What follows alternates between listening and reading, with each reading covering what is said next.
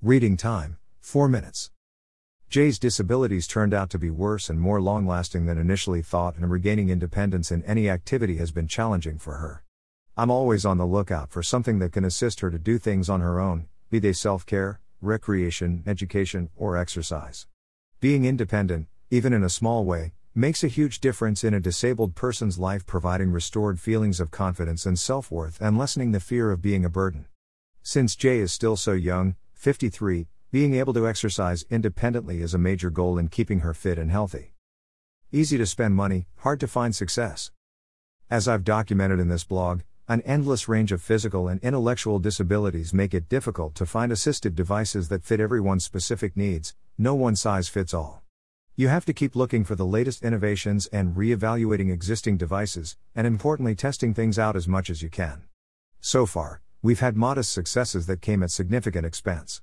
The following three devices cost about $10,000 in total, not counting modifications to the house, and only satisfy the barest of Jay's needs. Most successful was the acquisition of the Volchair for exercise and recreation. This device allows Jay to be mobile on her own, with occasional redirection.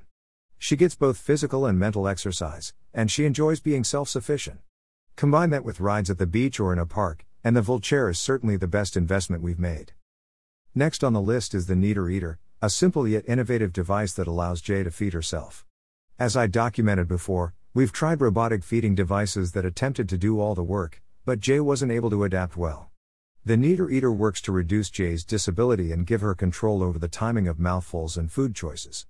It's not a perfect system, and Jay is not always successful with it, but when she is, the results are immediately appreciated by her and by me now being able to focus on my own meal. Another example of a successful product was the acquisition of a NuStep cross trainer recumbent exercise bike. The Volchair is only useful when the weather is good and it does take some effort to transport it, so we needed a year round exercise option and we opted to go with the device Jay had been using at her physical therapy sessions. The NuStep is well suited to Jay's needs, offering her different types of exercise with varying levels of intensity. Importantly, it's stable enough that she can use it comfortably on her own. Three areas that need to be addressed. I would love to find useful assistive devices to help with three other problem areas walking, communication, and toileting. Regarding walking, between Jay's balance issues and degraded motor control, she is only able to walk short distances using a specially equipped walker with the assistance of a helper. There have been exciting advancements in robotics that help individuals regain the ability to walk, but these are typically extremely expensive, custom devices out of reach for most disabled individuals. I'm just now starting to see more consumer oriented devices such as the ReWalk Personal that give me hope that a solution is not too far off. Note, according to ReWalk, the device is not FDA approved for stroke injuries, only for spinal cord injuries. They didn't have an estimate for that to change. Sigh. Jay's difficulty communicating is the most difficult of her disabilities for me to deal with. While she understands everything, she just isn't able to convert that into a normal conversation, leaving me feeling like I'm simply talking to myself most of the time. We tried several devices that would allow her to use her hands or eyes to form responses, but Jay's problems are only partly a vocalization problem. I haven't found any devices or treatments that will help her, but soon we hope to be trying transcranial magnetic stimulation, TMS, as a way to energize her abilities. Note, TMS is FDA approved only for the treatment of depression. Depression is common among stroke survivors, so we may use that as our entree. I'm starting to dislike the FDA. Toileting is certainly one of the most difficult areas for both the loved one and caregiver to deal with on many levels. Helping someone with toileting can be embarrassing, awkward, difficult, and frustrating for both parties. Jay's combination of urinary and bowel incontinence coupled with motor control issues leaves her very little ability to take care of herself. Assuming we can get her on the toilet on time, it would be great if there was a device that could assist with personal hygiene. We've tried one of the new bidet toilet seats, but it wasn't comfortable or effective for her. I'll keep researching the issue, but while there are thousands of devices that make toilets accessible, very few address the actual mechanics of the operation.